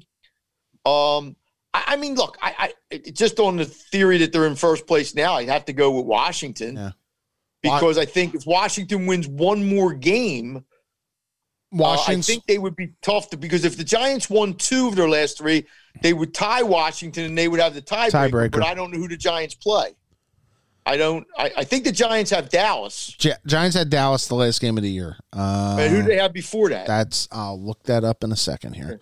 And who's Washington? I should know this because they put Washington's schedule up on the um the TV the other day, and I but I um Yeah, and Washington Washington's got Seattle this week. They got the That's a Eagles the final game. week, and I'm trying to remember their their uh their week. in the game between. before the game Yeah. before the Eagles Yeah, and I'm thinking was it the Bengals?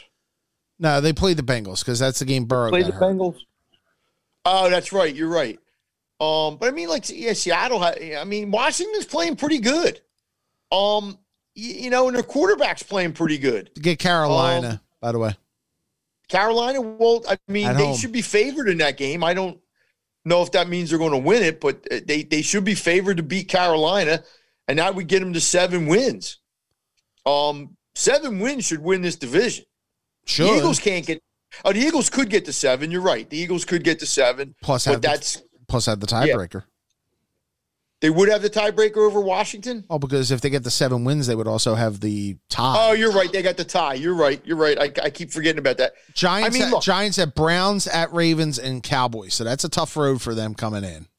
Yeah, yeah, you're right. I mean, look, if the Eagles can figure out a way to win this week, which I think is going to be hard, I'm not saying they won't play well. I'm just saying I think winning the game is going to be hard. Right. I could see them winning the last two games. And you know, I, division games. I mean, what the Right. hell? and Dallas has the Niners, uh, the Eagles, and the Giants on the road. So I'm going to tell you what's going to be tough for Eagle fans uh, uh, if they go to Dallas and lose. That's going to be tough because there was so much being said two months ago about, oh, the Cowboys stink. mm-hmm. and the Eagles are going to win the division because they had like an 80% chance to win the division at the time. And, and boy, I you know, I, I mean, I could see him going to Dallas and losing. and, and you know I the, mean- the the thing is when you look at it, you look at the way the the the Giants have played up until last week and winning five in a row. Now you look at Washington's won five in a row, and the Eagles Yep. knock off the Saints, and these are not all against bottom feeders. You know, the Giants go Right. to Seattle and win. Uh, Washington Right. goes to Pittsburgh and wins. Mhm. There's some Look, do I think the NFC East stinks? Yes, Yes, but it probably didn't stink as bad as it looked. as we were making because the records were so horrible. Yeah. That's why we were saying that. I mean, you know, there was a point where at halfway through the season where I think they had like six wins combined between them or something. So, I mean, yeah. It, and, and look, the Giants have the, the, the Giants and the Washingtons had a new coach. So did Dallas. But, you know, we thought that Ron Rivera would make a difference, maybe not as, and then the quarterback came back. You know, he went to a different quarterback, and, and Alex Smith is playing well, and then Jones got better yeah. and the Eagles quarterback regressed. Yeah. So and the Dallas lost their quarterback and then lost the backup. So and then went went to a third, that went to a fourth, and yeah. and by the way, Mike McCarthy is. It it seems like Mike, Mike McCarthy's coming back. That was the word out yesterday, which I thought because I didn't think Dallas would want to look stupid by firing him after a year. just can't admit a mistake, can they? You know, Nobody can admit mistakes, Kevin. No, the whole world is filled with people that won't. They make a mistake. They don't want to own it. Well- who wants to own a mistake? You I'm- think Howie wants to own Arcega-Whiteside? I'm I'm gonna Really? I'm gonna own a mistake. My my my picks last week were maybe no, your wor- college picks were okay. my my NFL picks may have been the worst ever. Yeah, so what? You, you try. Look, you try. I, th- I, I. It's funny. I went back. My college picks were okay because Chip Kelly bailed me out a little bit. We we mushed Colorado. Yeah, we We did. we we mushed them. yeah, we did. And by the way, the Pac-12 decides to take USC or takes takes Washington Oregon. out of the title game and puts Oregon in. I whatever. And Oregon it's- can win the. It's not even like okay, USC, you play Oregon, but you're going to be the champion because you won the one division. No, This Oregon gets so- to. It's Yeah. ridiculous. We'll But get a in, lot of the numbers I threw out last week from Vegas Vic, it's funny. I went back and looked at them because I liked Dallas and I liked Chicago. Mhm. Why I don't know, but but he had numbers. Not all of them were right, but some of them were uncannily right. You know, like this team's only cut. Like Carolina hadn't covered as a favorite all year. Well, they didn't cover. right. Um, and there was a few others. Some didn't didn't work. I think maybe the Jags didn't work, and there was another one, but you know, not all of them are going to work. I mean, but it's it's sometimes the numbers, and you don't think about the numbers because I'm not a gambling guy, so I don't sit there and go over these numbers all the time. But the Tex, yeah, te- like the Texans were like, you know, two and six or something against whatever, and they went to Chicago and got beat up really bad Right. you know, by a Bears team that's not great. It, it's that, that's why anybody that, that gambles. Now, last night the safety at the end of the game didn't factor. Yes, it the spread, did. did it? Yes, it did. Are you telling me that the Ravens became a three and a half point favorite? Yes, they did. Wow. See, I, I okay. See, I didn't realize that until afterwards when I heard somebody talking about it. Um, On like Wow. some places it was three, some places it was three and a half. wow. In fact, there was a there was a story that moved that somebody on DraftKings bet forty thousand dollars on an alternate line that had the Ravens getting four and a half and lost on the safety, No, you mean the Browns getting four and a half? or the Browns getting four and a half. Excuse me, Right. Lost Okay, on okay. safety. Yeah, because like I said, and and that safety must have involved 22 laterals. I, I mean, the play was done, Yeah. basically, and then they just decided to throw it in the end zone. Um, yeah, yeah, that's see that to me is why you can't bet. No. I mean, I mean, whatever. Because when I saw the line early in the week, it was only like Ravens one or two. Well, my my one buddy said chastised me, and rightly so, for picking Cowboys and and Bengals, and what we used to joke about, and and I understand it's not a, a, subject you always joke about. That is the Gamblers Anonymous game of the week. That if you gamble on this game, you should seek immediate help. Oh, there's many of those games. Oh yeah, Trust me. That's why I said to you like earlier this year, I think the NFC East. I said anybody that bets an NFC East game is, is like nuts. I would have played, I think I would have taken Cleveland last night. If that line had gone up to three and a half, I think I would have taken Yeah. Cleveland. That would. You know, way look, that, that- like I said, that's why, you know, Actually, we always look, we always look at the negative side. Think of the positive side on that. Imagine if you have Baltimore and you were giving three and a half. Well, look at the Eagles against Seattle. You know, on that on that game where they scored with 20 seconds left on a Hail Mary and covered, and Doug went for two. Merry and they got it and covered. Merry but Christmas. Eddie Barkowitz had two eh, in his observations in the in the Daily News on on on Sunday. There was two bad beats. Um, the two teams kicked late field goals. The Dolphins kicked a late field goal, and I think the Jags. yeah, Jags. and, and they both covered But, well, the Jags went over on uh, on the over. or the over. Okay, but but I know it was like late, something happened late that, that caused somebody to win and somebody to lose, and and I don't mind if I lose a game on a late touchdown. Mhm. that decides the game. Like it, like if you know, you know, if Mayfield takes his team down the field, scores a touchdown with 10 seconds to go, and that beats me, okay, that's bad. But at least it was a normal football play. Yeah, Not that last not that night. last night. No. I mean, Jesus uh, God. the Eagles in 17 the Eagles played the Raiders on Christmas night. And they yeah, that bad game. it was a really bad game. And they were only up 3 and the Raiders on the final play did that whole and I want to say the Eagles line was like 8.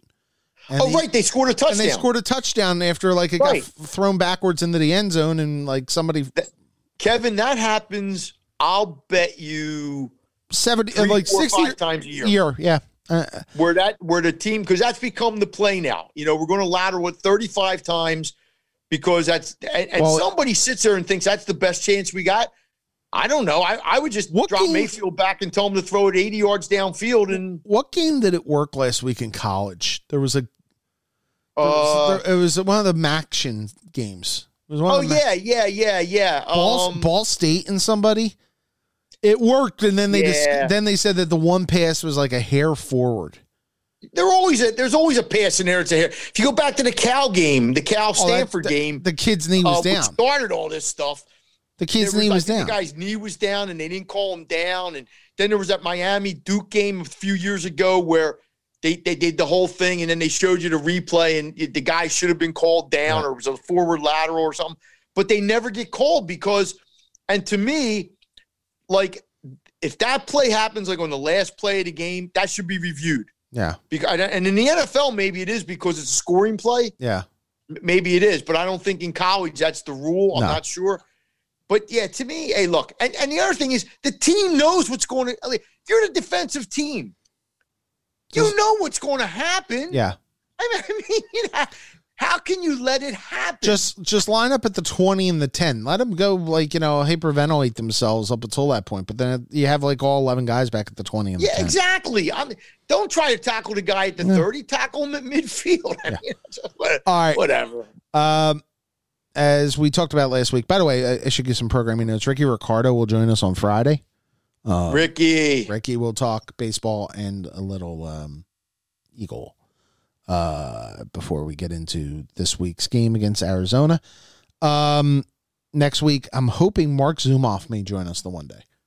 There you go. We're only one day next week, actually. I should point out uh, because Because of Christmas? Because of Christmas.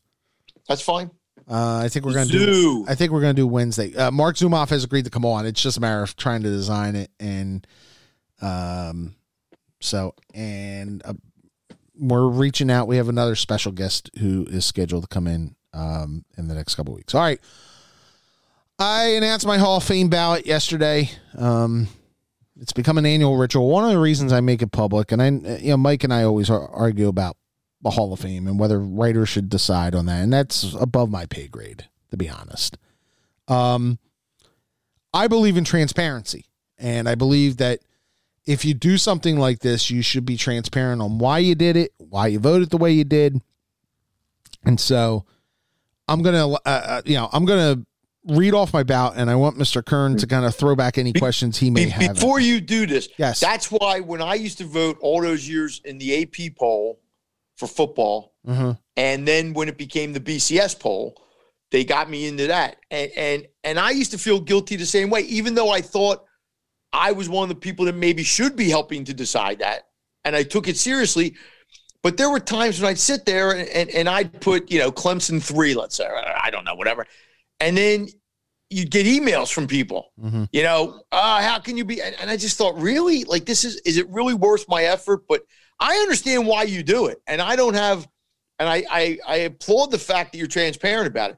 But- Um, so yeah, I, I just believe that, you know, look, these guys have a right to have an opinion on whatever answer, you know, I come up with. Uh, now I should remind you of the rules, uh, that we're allowed to have 10 people vote it per ballot. Um, it's a, a mixture of thumbs up or thumbs down, know, in a sense of, you know, you can have as many people as you want up to 10 and you can revote on people year after year. Okay. So uh, let me get it out of the way. The drama. Bonds and Clemens, I've voted for him the last four years. I keep voting on it. Uh, to me, the explanation I give is this.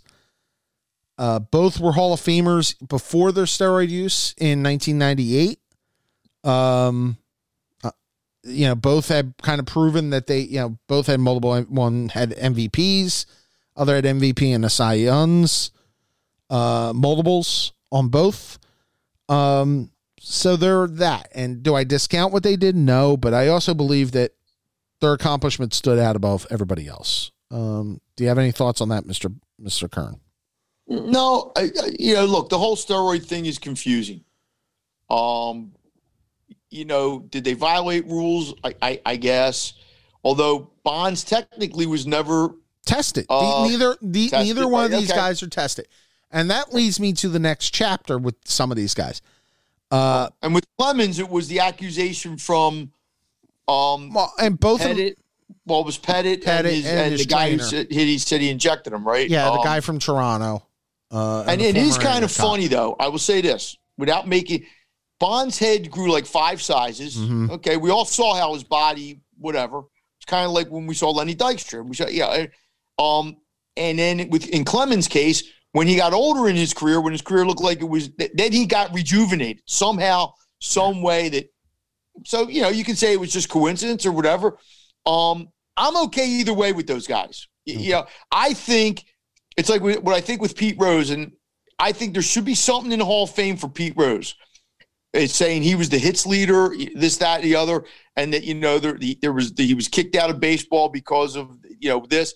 I think that should be now. Should, so I don't necessarily think Pete should be enshrined, but I think his accomplishments should be noted there Mhm. with the with the caveat that this also happened Uh, after he was done playing. But after he was done playing, by the way. right. Um, you know, and maybe they should do something like that with Bonds and Clemens and say, hey, B- Barry Bonds is the all-time home run hit leader. Um, but there have been, you know, allegation, whatever, however you want to phrase it. I don't know because then why isn't Mark McGwire in then? I, don't know. I don't well, know. and, and that leads to the uh, uh, some of the other guys who I did not vote for. I did not vote for. I did not vote for Manny Ramirez. I did not vote for Gary Sheffield. I did not vote for Sammy Sosa. Manny Ramirez failed three tests after everybody saw what the sport was dragged through with the hearings and the McGwire Sosa uh, testimony and Palmeiro and all that. And the sport had agreed to a CBA that included testing, that included 50 and 100 and 150 game suspensions. And Manny Ramirez still did it. I, I'm sorry. Like some people think that's hypocritical for me to, to view this. I just don't think those guys belong it at that point. You I'm fine with that. You knew the I- I- rules and you still violated. yeah, I'm fine. Gary Sheffield, uh, Gary Sheffield admitted his use of the uh, uh, of the cream and the clear, uh, which is the same thing that Bonds has been accused of using, like the the oils and the lotions Mhm. that became star um, steroids. He has over 500 home runs. His defensive numbers are awful. Like I don't care about his defensive numbers. But- but- I don't care. it- People don't vote for Gary Sheffield's but for their defensive numbers. They're not voting for Mark McGwire but or anybody of that ilk. I'm just saying, no, Kevin. I, I, you- Mike, I understand, but my point is, I don't know where to draw the line on Gary Sheffield. I really don't. that's fine, but don't tell me it's about defense. You know, anybody that plays first base in the major leagues plays first base for mostly a reason. They can't play any other position. They put him at first base, and the guy hits 500 home runs, and then we say he's a great player. So that's all I'm saying. Sa- Don't throw Gary Sheffield. If you don't want to vote for Gary Sheffield for other reasons, I'm good. but I just don't. I don't have that knowledge. Like, I don't know where to draw the line on him. That's all. that's fine. That, And, and I'll fine. readily admit defense out that, and I'll kick the can down the curb a little bit longer. And could I revise uh, revise my opinion on him? Absolutely, I could. But I just right now I'm not. Sammy Sosa, I'm a no because I think I know enough about what Sammy Sosa's career was before steroids to Mhm. think that the steroids made him a Hall of Fame caliber player. And see, the thing I have, the guy getting back to the Gary Sheffield for a 2nd Mm-hmm. I- I don't care one way or the other. My whole take is though, if I didn't like Gary Sheffield in 2017, why should I like him in 2022? See, that's that's my problem with when you guys are doing this. And I'm not saying it doesn't extend to NFL voting or NBA voting or whatever voting, but to me, you should either be a Hall of Famer or you're not. You know, Dick Allen Well- should have been a Hall of Famer or not. And I understand there was there was issues, but but to me, when you look at guys, why should five years of me looking at Jim Kaat's numbers change my opinion? Or Bert Blyleven? And I'll give you, Or- and or- I was in your camp until I got the vote. I, Yeah. I personally believe that some of it is made up by the, the the way that the hall is made up. Who else goes in? You know, we we we laugh about the Veterans Committee stuff, but that does matter in a sense of, well, this guy matches up with this guy. Should this guy be in? I, I Yeah, but that's yeah, I, I hear you, but I think that's the problem with the Hall of Fame. Like, like for instance, Don Sutton's another example.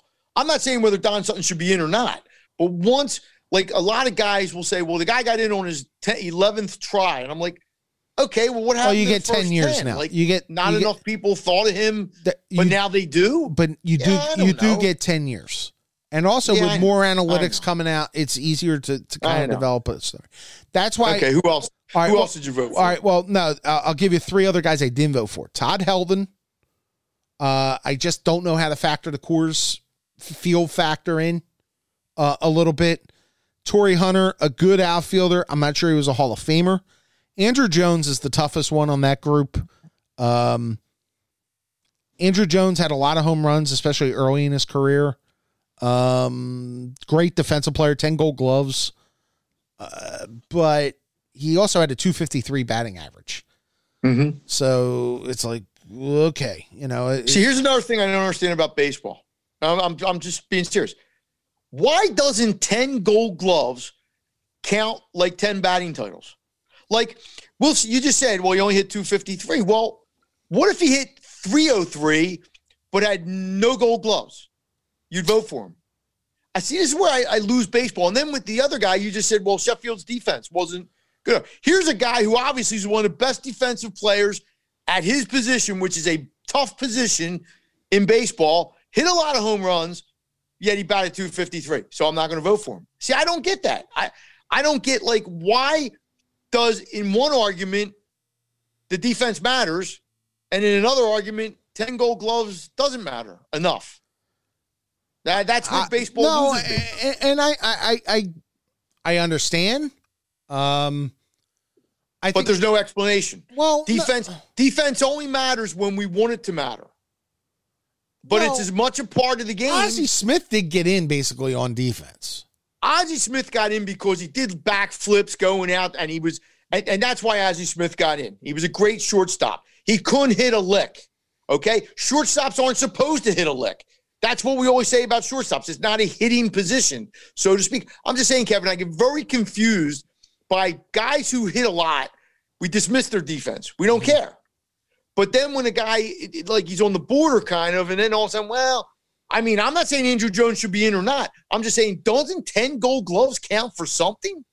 I don't know. Maybe I'm missing Well, the point, I think it does count for something. I just, I don't but know. not enough to override the 253 batting average.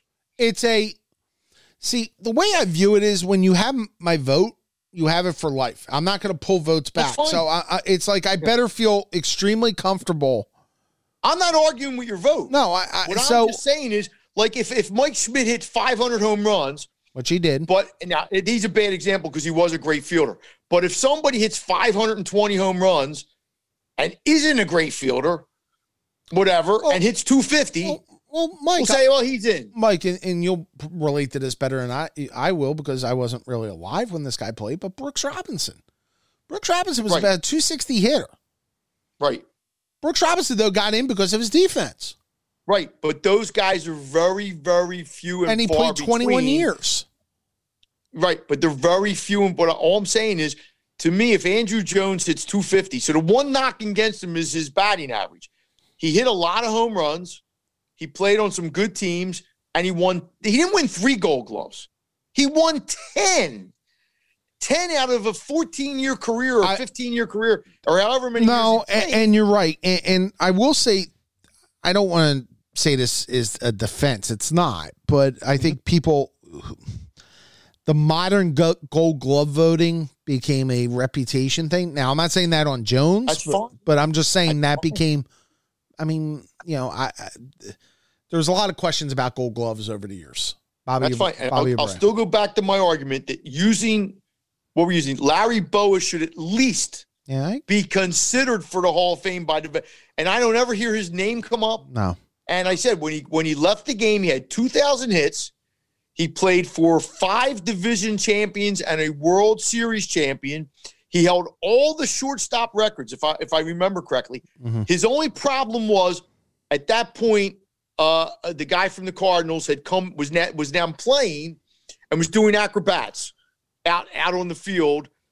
Why, why, why- like and Dave Concepcion was was pretty much the same kind of guy Bo was, maybe not quite as good. well, I'll give I'll give you a guy who I voted for who's exactly that way, and that's Omar Vizquel.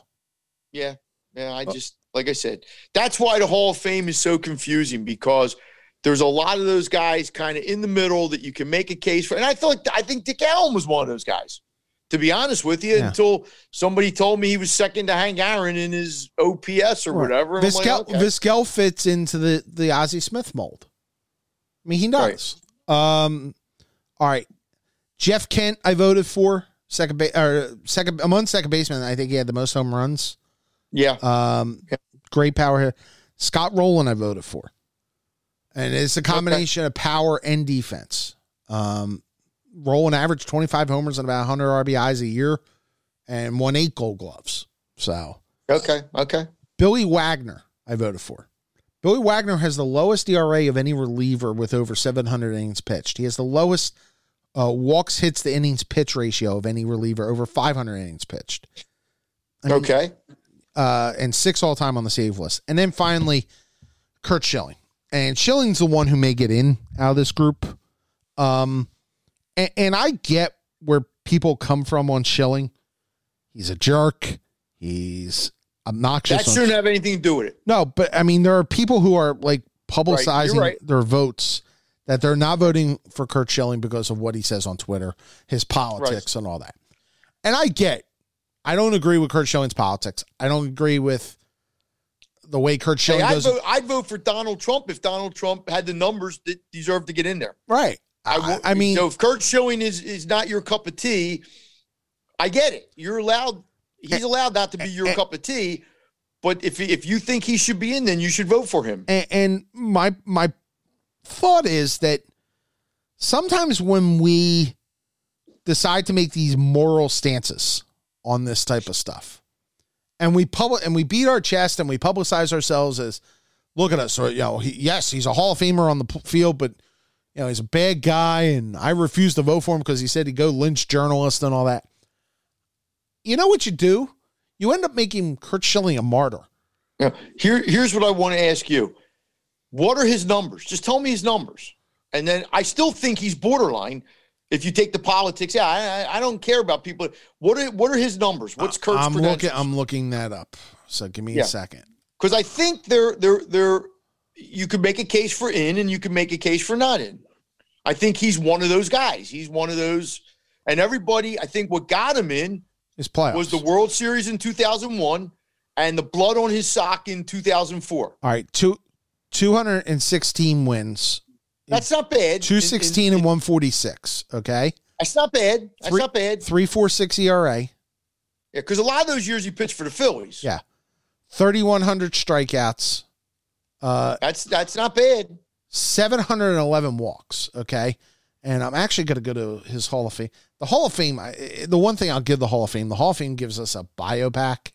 Uh, Right. on every player, and I want to read. Mhm. There was a couple stats on him that I, I found fascinating. Um, and if you just give me one second here, um, Excuse me. no, that's okay. Um, no, I burped.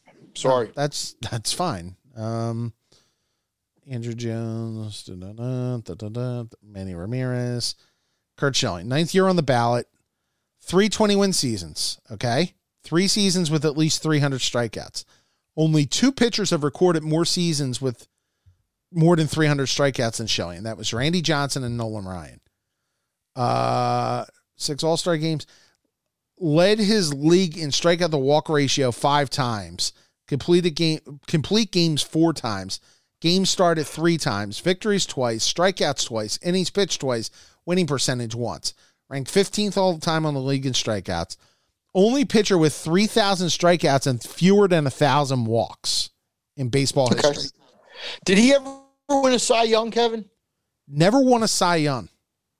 Right. Did he ever finish high in the voting? Uh, second in the balloting three times. Okay. Well, 01, 02, Hey, look, 04, and you, you've 97. convinced me. You've convinced me. I, I'll put Curt in. I'll, I'll you know, I'll, I'll his number from everything you just said to me. He, you know, when you throw in the bloody sock and and the 2001 with the Diamondbacks, yeah, I'm I'm I'll, I'm in. I mean, especially when you compare some of the people who, like uh, the the comparison on numbers is a little bit Roy Halladay. Yeah. Um, you know, if you want to, Let me ask you a question. Does he go in as a Philly? no, I would go in as a Red Sox. He only pitched for them for two years. Well, he pitched five. Five was that long? Okay, I'm sorry. Plus, he had one at the Okay. beginning of his career. I think he was a Red Sox before he went to the that's Orioles. fine. I no, I put him in. I'm, I got no problem. Um, But uh, but I mean, the somebody doesn't vote for him because they don't like his politics, and that's wrong. If you don't vote for him because you don't think he should be in, I'm okay with that. That that's you know, and that's the problem is because the numbers in baseball have changed so much over the past 30 or 40 years. You know, we don't have 20 game winners anymore. right. You know, before we used to measure guys by 30 wins, you know, or 25 wins, or no nobody nobody gets 25 starts anymore. So people have to roll with the times. That the numbers have changed. You know, it's like in football now. You know, guys, wide receivers catch 130 passes a year. Well, they didn't catch 130 passes 40 years ago. Paul Warfield, you know, was a great wide receiver. His numbers are dwarfed by what these guys are doing now, and and think everything has to be taken into context. But it seems from what you just told me about Schilling, he should be in. And you're right, and that's where the numbers and it's not just steroids. It's it's the way games are managed, the way games are used. The It's small- the numbers are just different. They're just, the it's just different smaller- numbers. a- a- Guys nowadays are either hitting home runs or striking out. smaller But that's ballparks. the way the game play Yeah. is played. smaller ballparks. Even in the era when, when you know we're talking about Sheffield. Sheffield has over 500 home runs.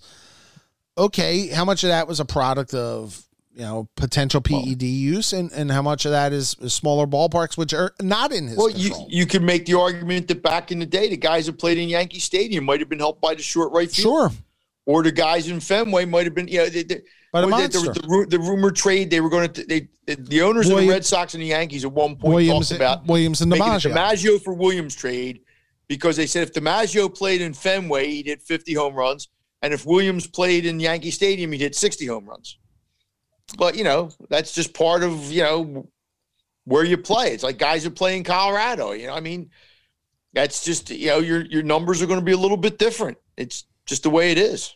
So that's the Hall of Fame vote.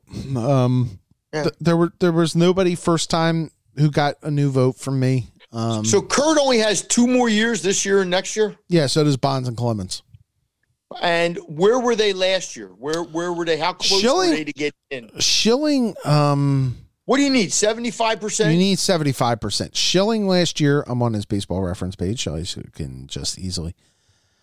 He was in the sixties, I thought. I think he was seventy. In fact, he was dead on at 70. 70. oh, he so he was that close. Okay. Yeah, he- his his And ballot. did anybody come on the ballot this year that would have hurt him? Like, did any are there any newcomer Well- guys that, that are hurting people? well, this year you're not going to have a lot of people voting for ten.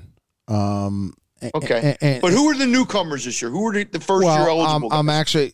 Let me uh, cue that up here. If uh, baseball Hall of Fame, I I have Are I, there- I have my. are there list. any no are there any no brainers on the first time guys? No, in fact, I didn't vote for any first time guys. Okay. Let me ask you a question then. Next year, when A Rod becomes out, is A Rod a no brain guy or does he factor in? I mean, he tested positive for He's back. steroids and lied about he's it. on the steroid issue as well. Uh, I I think So does, does A Rod not did not get your vote? probably not because he was Okay, suspended. but, but then he should never get your vote. yeah, Okay, that that's fine. Okay, I'm I'm because because he's obviously a Hall of Famer. I mean, you, you know, there's no doubt that A Rod's a Hall of Fame guy. If it's not for the steroids, All right. So Schilling last year was 70%. Uh, Larry Walker got in at 304 in votes. Schilling had 278. So um, Okay. roughly he has to make up like 15, 20 votes. Roger Clemens, uh, Barry Bonds, uh, Clemens was 61.0, Bonds was 60.7. So right they're they got some work to do in these last two now, years. do you do you think if I'm going to assume that Schilling's going to get in so, this year or next year? I could be wrong. Clemens and Bonds, I'm not sure of. Do you think if they don't get in, that the Veterans Committee in five years would put them in, or do you think they would just say no? No. Steroid guys. I have ha- I have had multiple Hall of Fame, uh, multiple Hall of Fame members. Okay, I'm not going to drop their names, but you run into them. T- tell you no way. Tell you no tell way. them, tell me to let them handle it. And what I mean by that is, don't vote for them, and then those guys will make sure that they never get in. Whatever that means, that they don't want them in, and they will. See, I don't like that either. See, I just think that's I don't like that. It's I don't petty. like that people would oh, tell it's you that. petty. It's awful. Yeah, it, it's and this is why I, I just wish the writers would say, you know what, we, we don't want to be part of this anymore. All right. You guys handle it any way you want to handle it.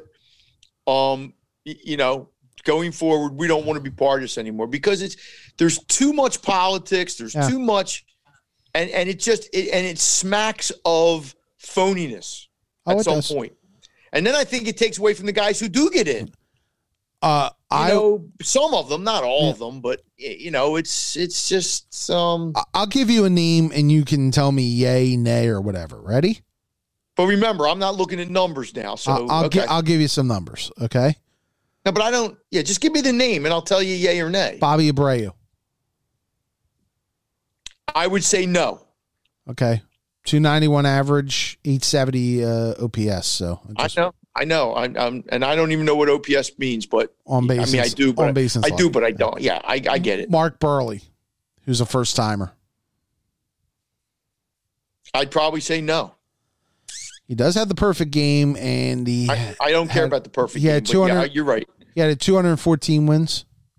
Okay, see, that's more than I thought. See, I that, this is why you can't right. ask me like just off the top of my head because right, I didn't know he had 214 right. wins. Some of them, some of them, you're going to say no right away. AJ Burnett. See, again, I don't know enough about him. I know that he had the World Series in 2003. Mm-hmm. And did he have another World Series where he was decent? Oh nine. Later against in his career, right? Right against the Phillies, right? Right. 164 and 157 career. That that's not getting you in. No. no Michael Sorry. K- Michael Cuddyer, Dan Haren. I don't know. I don't know enough about Michael Cuddyer. Right. To be honest with you. Um. Uh, Andy Pettitte. See, Andy Pettitte had like 240 wins, didn't he? Andy Pettitte had 256. See, to me, and I'm not one of these guys that says like automatic. But in this era of baseball, it used to be if you got to 300 wins or close to 300, you got in, right? I mean, that was, mm-hmm. you know, guys got to 280 or whatever. It was like, hey, how can we leave you out? Well, in the era that Andy pitched in, how many pitchers had more wins than him? Yeah, but I'll give you the numbers I think that hurt him. ERA is 385. Okay. And his whip is 1351. Now compare that to Schilling, it's 1137 and yeah, Clemens okay, okay. 1173. Well, that doesn't mean that doesn't mean maybe both of them shouldn't be in. Yeah. 256 wins, a lot of wins. Oh, it and is. I know he played for some good teams. And the thing I'll tell you about Andy Pettitte is I used to listen to a lot of New York radio mm-hmm. back in the day. And the one thing I'll say about Andy Pettitte is during his career, whenever the Yankees needed a big postseason win, it they, they lose game one of a series, whatever. It always seemed like Andy Pettitte was the guy out there in game two and yep. he'd win the game. Yeah. And that happened an awful lot. And maybe that's a New York thing. Yeah. But it just seemed to me like he was like their most clutch guy when it came to stuff like well, that. Well, he was a core four guy too. He was a guy who they love because he was homegrown and right. And, and I don't think those other guys are Hall of Famers. I don't think Jorge Posada is. Uh, I don't think Bernie well, Williams well, is. Jeter and is. who was the fourth guy? Jeter. Jeter is. Who? Jeter. G. Oh well, Jeter's in. I mean, I, I mean, he's Christ, he's unanimous.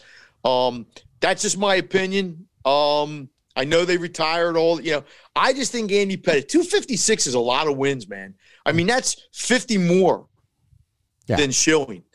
That's a lot. That's a yeah. That makes up for that difference in the yeah. ERA. Let's also be honest. Uh, he pitched with better teams that gave him more run support than Schill did. Not, I'm not. That, that's fine. But everybody plays for who they played for. I mean, you know, uh, you can't judge everybody in a vacuum of saying, you know, you pitch for the White Sox, you pitch for the Yankees, you pitch for the Phillies. I mean, you know, there, there's a lot of that going around.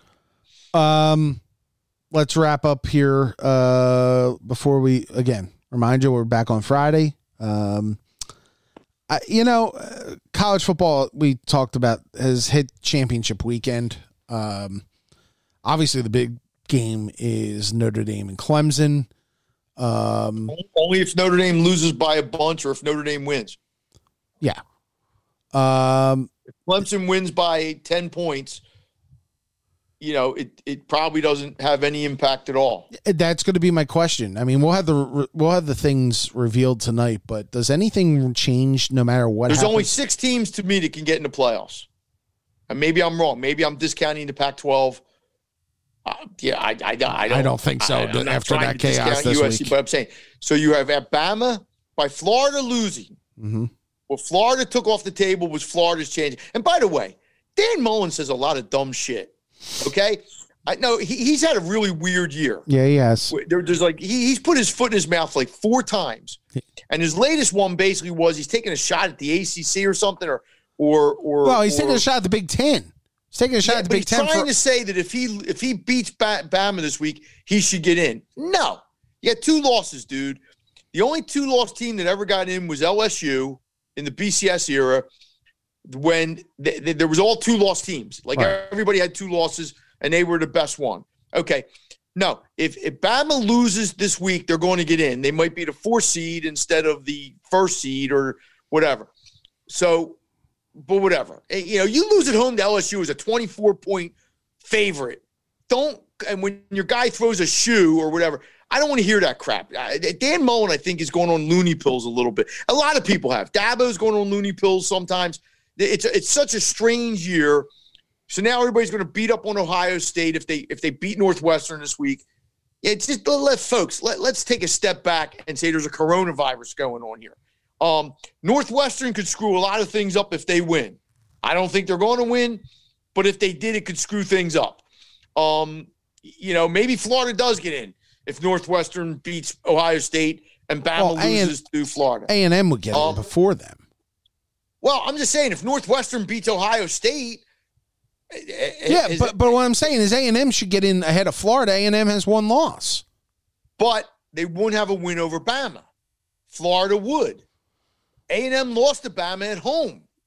Um, I, will be you honest. know, I'm just saying. I'll be bluntly honest. If if Ohio State loses the Northwestern, which I don't think is going to happen, but if they does, okay, and Cincinnati wins the American, I would think about putting Cincinnati in. you could make a lot of arguments, but what I'm saying is, if Bama, Am I holding my breath on it? No, you're right. no, but I'm just saying, it, it to me, the four teams that are up there right now are probably the four that are going to get in, barring something stupid.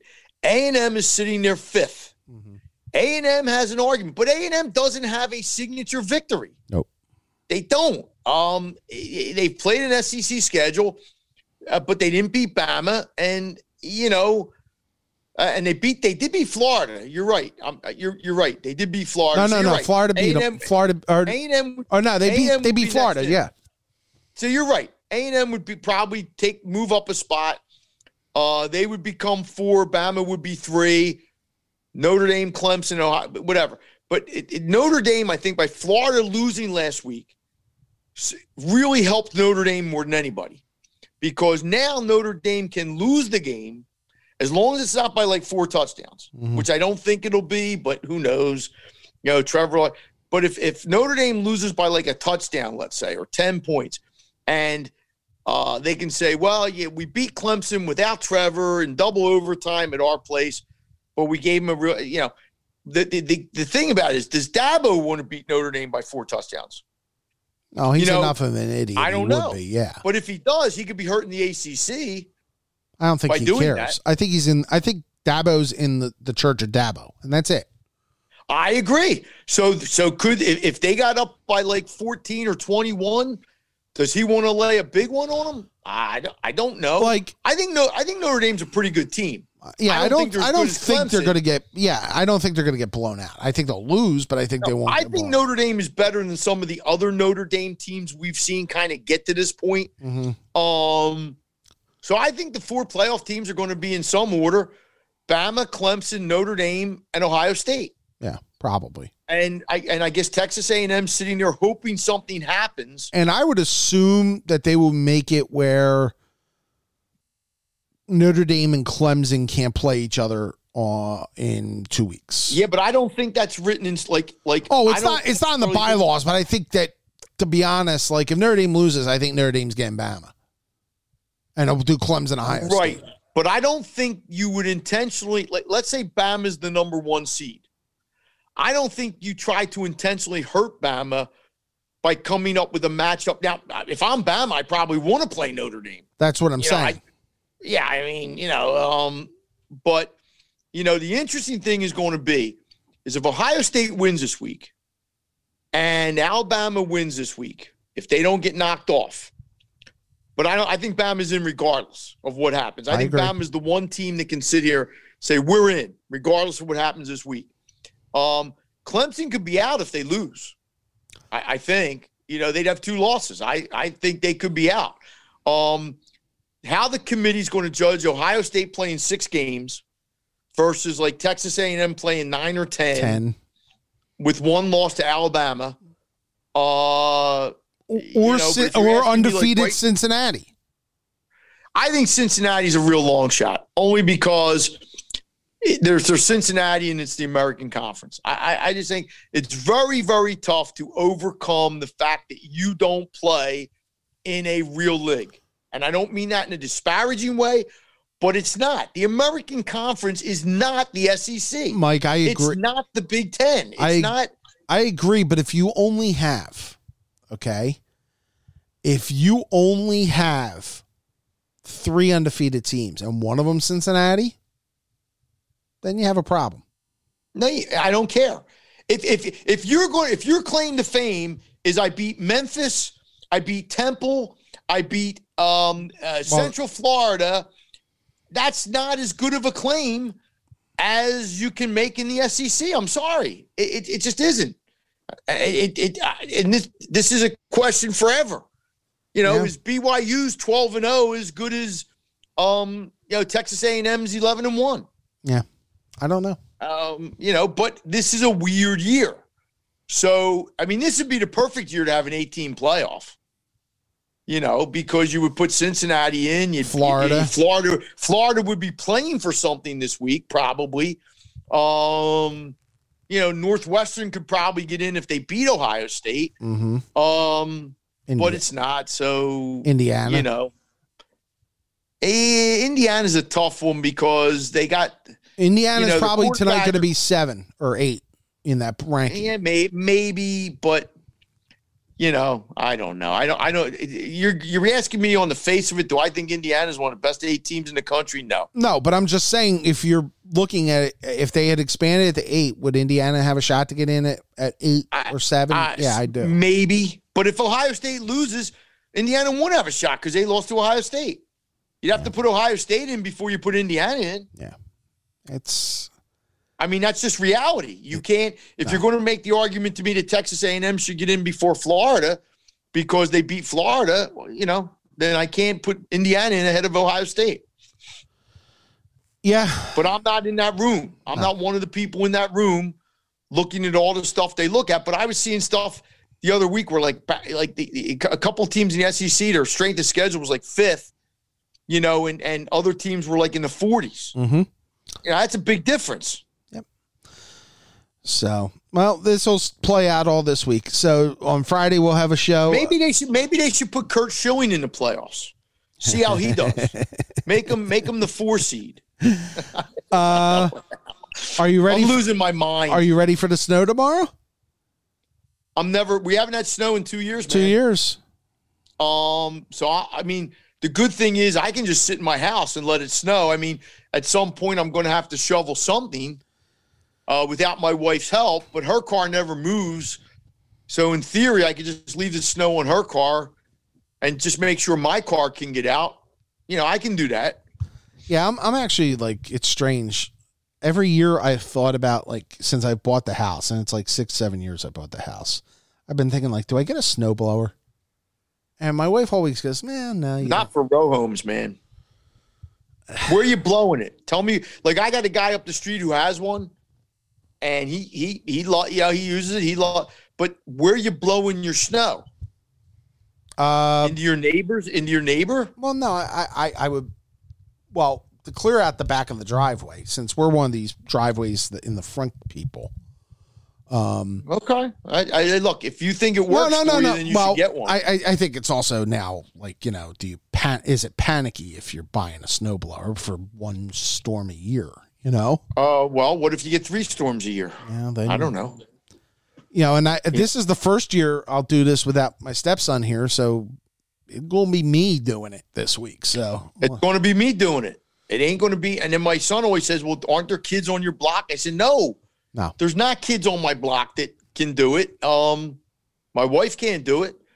So, but like I said, in my situation, I can leave my wife's car in the driveway. Just pile the snow around her car because it doesn't have to get out. I got my, and it'll melt at some point in a week, you know, or whenever, or by Christmas. I guess. my hope is know. my hope is today is my trash day. Tuesday is my trash day, and in, in the city, and I hope it gets picked up today. Because if it doesn't get picked up today, probably it's not getting picked up till next week. At this, Uh. I I mean I wouldn't go. My trash day is tomorrow is Wednesday. For I mean Thursday. My trash day is Thursday. So I'm guessing they'll get here. They might not get here Thursday, but you know it'll get here Friday or Saturday. I mean, they, they, they got to start collecting trash. It ain't like they're going to put you off for a week, Kevin, because that Oh. means nobody's trash is getting picked up. Yeah, but the trucks have to be used as plows. Yeah, but that usually lasts for a day or so. You know, once we get to like Thursday, Well, it's going to snow into Thursday morning. okay, so by Friday, the worst, the plowing will be over. You know, then they're going to start picking up trash again. Yeah, I guess. I don't know. I don't know. All right, Michael. I will see you on Friday, I guess. Maybe yeah, Thursday we'll know night. by then. yeah, I we'll guess. know. We'll know. Uh, uh, by the way, are you a big French toast fan with the eggs and the milk and the bread? And I like. I, I don't have it very often. uh, I'm saying during I a snowstorm. What's that? During a snowstorm, like everybody stocks up Oh, on eggs, milk, and toast. No, we, we we just fend. I don't know what we'll do during. It's it's funny. I haven't thought of that because I don't have a lot of food in the house per se. Uh, somebody's making a Oh. ShopRite run.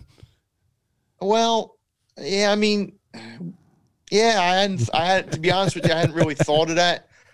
Um, I mean, we got enough food in the house. It's not. I mean, Right. we got steak and chicken and pork chops. So I mean, it's not like uh, the breakfast stuff. I hadn't really thought of. Um, Yeah. yeah.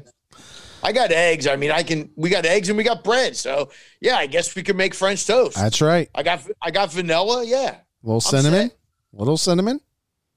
Yeah, we got all that shit. Yep. All right, Michael. Yeah, you just planted a thought in my head. That's okay. that's what I'm here for. Our thanks to Rob Maaddi for joining us, and our thanks to you for joining us. We'll see you on Friday. This has been Work at the Beat.